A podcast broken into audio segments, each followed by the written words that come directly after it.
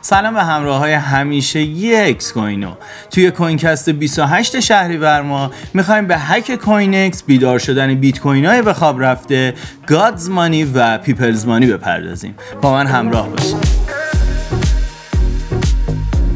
گروه لازاروس کره شمالی مسئول هک 55 میلیون دلاری کوینکس شرکت امنیتی اسلومیس تخمین زده که حداقل 55 میلیون دلار دارایی دیجیتال توسط هکرهای گروه لازاروس از کوینکس گرفته شده.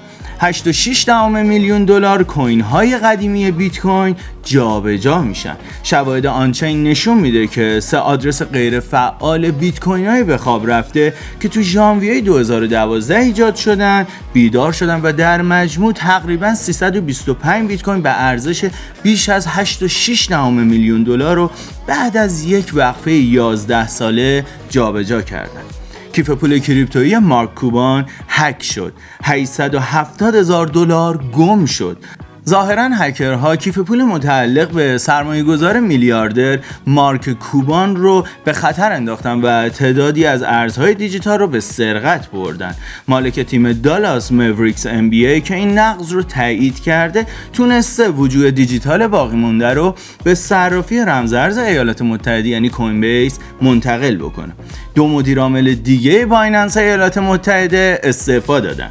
خب طبق گزارش ها دو مدیر دیگه تو بایننس ایالات متحده تو بحبوحه دور دیگه از اخراج هایی که توی صرافی بایننس صورت گرفته استعفا دادن. این خروج در حالی اتفاق افتاده که پلتفرم تجاری بایننس در ایالات متحده برای دارایی های تجاری هنوز درگیر با SEC و اما رابرت کیوساکی میگه کریپتو آینده است.